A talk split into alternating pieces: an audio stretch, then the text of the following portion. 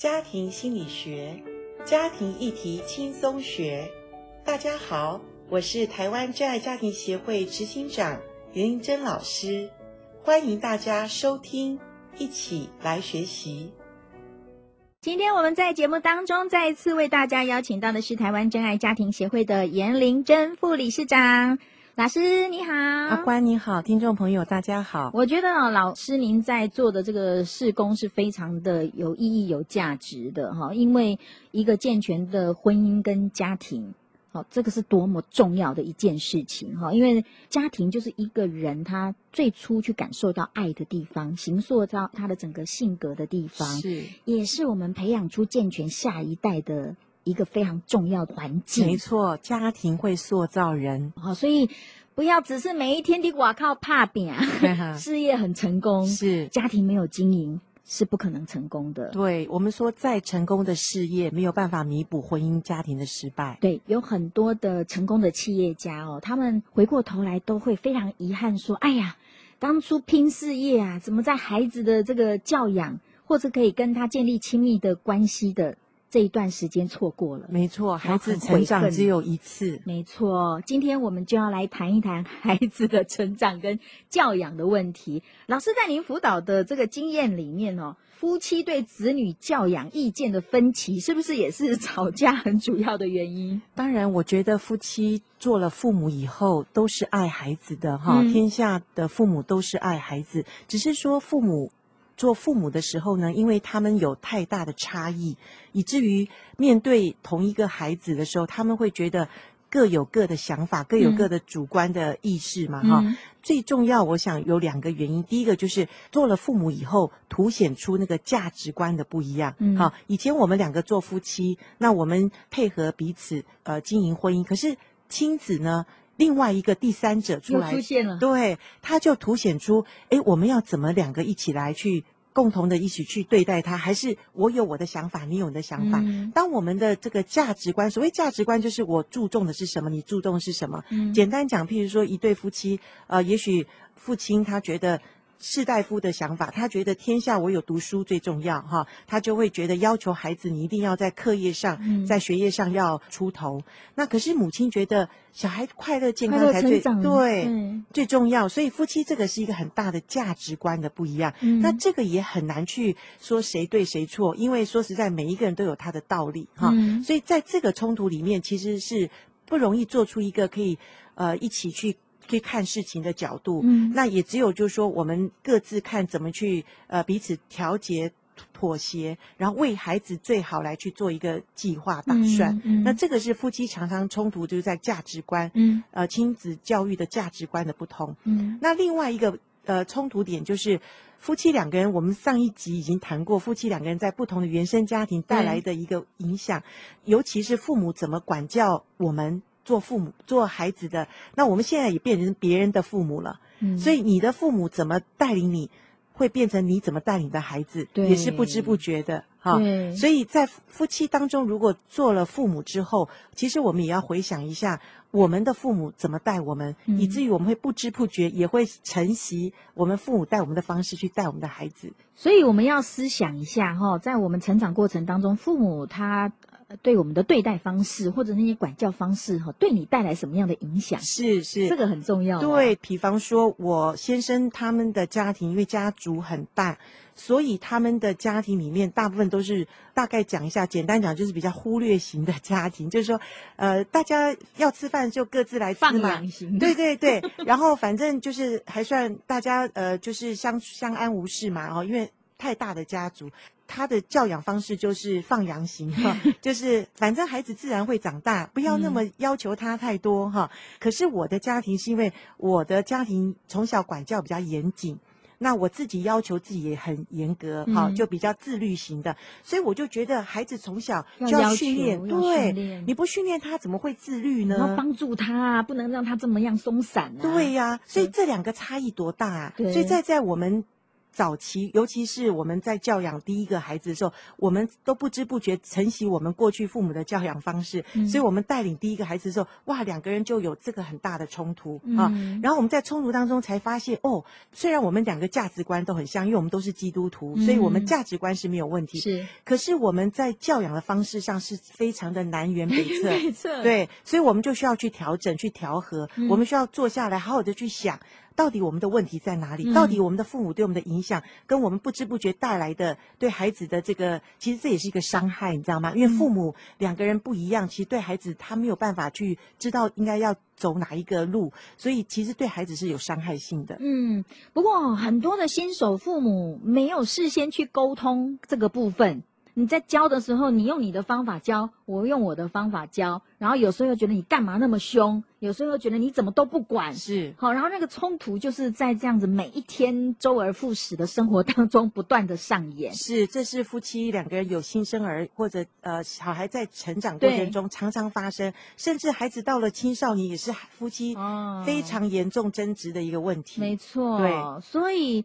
其实宝宝还没生出来之前，好像就应该把这个先沟通好，对不对？哇，如果听了阿关的这节目是很重要的，真的是这样。但是很多的父母没有，我们都是生了孩子才开始慢慢学习的。是，所以我们下个阶段就来谈一谈哈。也许你们家庭里面哈，哎呀，教养意见多，爸妈囧很大，常常哦为了这个事情，那甚至你可能就在孩子的面前让孩子看到你们两个意见是不合的。啊，我是要听谁的？是，哦，这个也会让呃孩子产生一个彷徨跟迷惘，没错，带下不好的影响哈、哦。所以下个阶段我们就来谈一谈，当你们意见或观念不同的时候，怎么样来协调？还有，如果你们常常在孩子面前争吵哦。会带下什么后遗症哦？其实哦，婚姻生活本来就不容易经营，那当这个婚姻又遇上教养的时候，好像又更复杂了，冲突可能会更多哦。今天我们跟台湾真爱家庭协会的颜玲珍副理事长就要跟大家来聊一聊哦，当你们夫妻在教养子女意见不合、观念不同的时候，该如何来处理哦？就像刚刚老师你所举例的，先生觉得万般皆下品，唯有读书高。非常要求孩子的课业、嗯、是，可是妻妻子只希望说，我的孩子在一个比较没有压力的环境底下快乐的成长是，好，或者是他其他的方面是比较能够让他愿意投入的，我们就往那个方向发展。两个人意见不同的时候该怎么办？好像我们会把自己的理想，甚至会说很多的父母把自己没有完成的那个愿望，好像加注在。下一代的身上，好，那如果说你们家里面也有这样意见的分歧的时候，老师会怎么建议来做沟通？对，刚刚有讲到，你说先去察觉自己是不是不知不觉让孩子来完成我们过去的心愿，嗯、当然这个就是非常不合理，我必须讲这样是不是很合适的父母，因为。孩子都是独立的个体，嗯、孩子他不需要来承接做父母的替代品，嗯、或者完成你自己未完成的心愿。是，我们应该尊重每一个孩子有他各自独立特质，然后我们去帮助他。那刚刚讲到夫妻两个人不同的价值观，有的觉得读书好，有的觉得健康才重要。我相信这两个都很好，嗯，也都很重要。重点不是说父母的差异。造成孩子的问题，而是说我们怎么样去在孩子的面前做一个父母是一致性的表达，其实让孩子才会有真正的安全感，嗯，也会让孩子才感受到，呃，我是被爱的，嗯，好，否则孩子根本不知道你们两个吵，哦，是为我吵，嗯，可是那那是不是我不好？嗯，尤其越小的孩子会觉得是因为他的不好。造成父母的冲突，那这样的孩子其实长大反而对他的自我的一个观感或自我的一个价值是低的哈。嗯、所以明明父母是为了孩子的好争执，反而最后造成是孩子的对觉得自己不好。所以要很小心的，父母在谈孩子的问题的时候，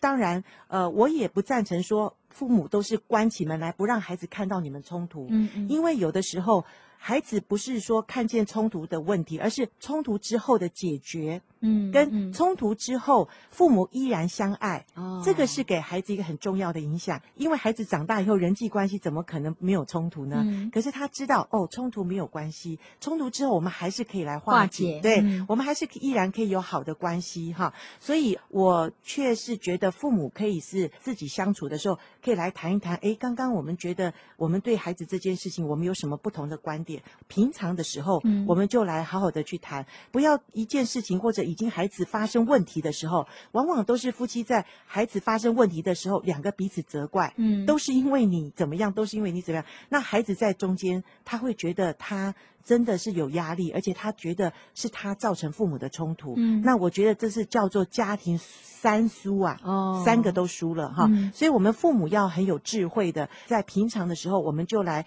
查验看看，我们是彼此对孩子的教养方面，我们真的有很大的不一样。那很大的不一样当中，我们可以来谈一下你认为的跟我认为的，嗯，那我们怎么样来达到一个一致性？嗯，然后在孩子面前，尤其比较长大的孩子，他可以了解父母的不一样，嗯，他可以了解父母的差异，可是他在了解父母差异的当中，他可以感受到父母的爱，那才是最重要的。嗯，好，所以我觉得父母的差异不是问题，而是差异中我们怎么去一起共同面对。还有就是我们在冲突之后，我们让孩子看到我们依然可以相爱。嗯，这个很重要，千万不要在这个不同当中哈，你拉拢孩子。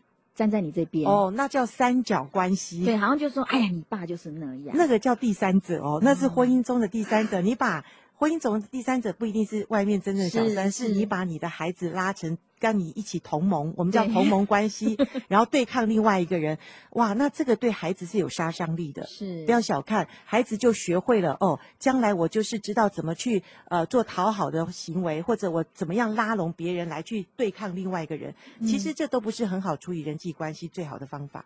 另外有人说，嗯，我们两个需要那么一致吗？如果说哈，我们在婚姻里面的教养，一个来扮演黑脸啦。然后一个来扮演白脸啦，哎，这样子会不会有时候在教养上面哈，嗯，可以达到一个平衡啊？对吧？如果我们两个都那么严厉，哦，那孩子很吃不消啊。那个两个都那么的慈爱，又怕纪律不好。我自己个人认为，一个白脸一个黑脸，其实让孩子反而有漏洞可钻，因为他会想，今天我的好处。可以跟扮白脸的人讲，也许从白脸那边我可以得到一些我要的。父母的一致性就是我们两个在同样的一个呃标准里面，我们两个是一致性的。嗯，那凡是对孩子好的，我们就是一致嘛。那凡是对孩子不好的，我们也一致嘛。嗯，那让孩子知道我们家的规矩就是这样，因为父母就是一致，他们两个是站在同一个线上来去为我好。嗯，所以我倒是不太认为。白脸黑脸，这是对孩子是一个比较好的，而是我们知道让孩子知道我们是一致的来爱你。那我们一致的是愿意怎么样，我们一致不愿意怎么样？我觉得让孩子有一个非常清楚的一个规矩跟界限是好的。哦，所以老师强调的是一致性哦。我自己也其实慢慢的在学习，因为以前呢，可能诶先生对孩子的一些互动或教养，孩子有一些反弹的时候哦，妈妈有时候会。觉得说对呀，老公你不要这样，但是我慢慢学习说，我我不可以在孩子面前去说，哎，爸爸这样是不对的，是。爸爸不应该这样，对，反而是应该说，其实爸爸他要表达的是什么？你对爸爸这样的回应跟态度是不好的哦。非常好，非常好。嗯，我是慢慢在学习，因为以前你会不知不觉也会觉得老公，哎，这样子好像不是很恰当，对对，然后就会没有一致性，对，而且这样是不好的，而且反而在孩子面前数落你的配偶，哦，让孩子不会尊重你的配偶哈。那其实这样子是双输的哈、嗯。那另外呢，其实我们有的时候呢，当然有一个决定，可能是我们跟一个孩子讨论一件事，可是我们可以跟他最后讲说，这是妈妈的想法，但是最后的决定可能我们还要问问看爸爸。那就让孩子知道，其实我们父母就是对这件事情我们是一致的看法，所以不要说，哎，你不要跟你爸讲哦，OK，这些反而造成孩子他不知道父母是呃站在一起的。嗯。不要让孩子有那种说妈妈不行，然后他去问爸爸，爸爸说可以，对，然后最后父母就夫妻两个就吵架了。所以呢，在教养上哦，呃，夫妻一致性非常重要。然后呢，在一些孩子比较重大的一些，比方说要决定他学什么，是念什么学校？是，我觉得父母你们要先沟通好。没错，如果只是一方跟孩子讲，也要跟孩子说，我们再去问另外爸爸、问妈妈或问爸爸，我们一起来讨论哈，千万不要说啊，不要理你妈了。哦，这个这个 这个就在孩子面前去，等于是不尊重你的配偶。是，所以呢，你们怎么样教养你们的下一代？哈，这会关系到你的孩子成为一个怎么样的人，没错，还有他未来。怎么教养你的孙子哦？没错，这个、所以我想还是站在夫妻的这个角度里面，夫妻要同心啊，哈，要一起的来看事情。然后，当然最重要就是沟通。嗯，所以我们下一集要来谈沟通。来谈沟通啦，对对，夫妻沟通非常的重要。嗯，沟通其实它有很多的模式。对啊，然后呃，成功的沟通有什么样的要件？我们下一集来谈一谈呢。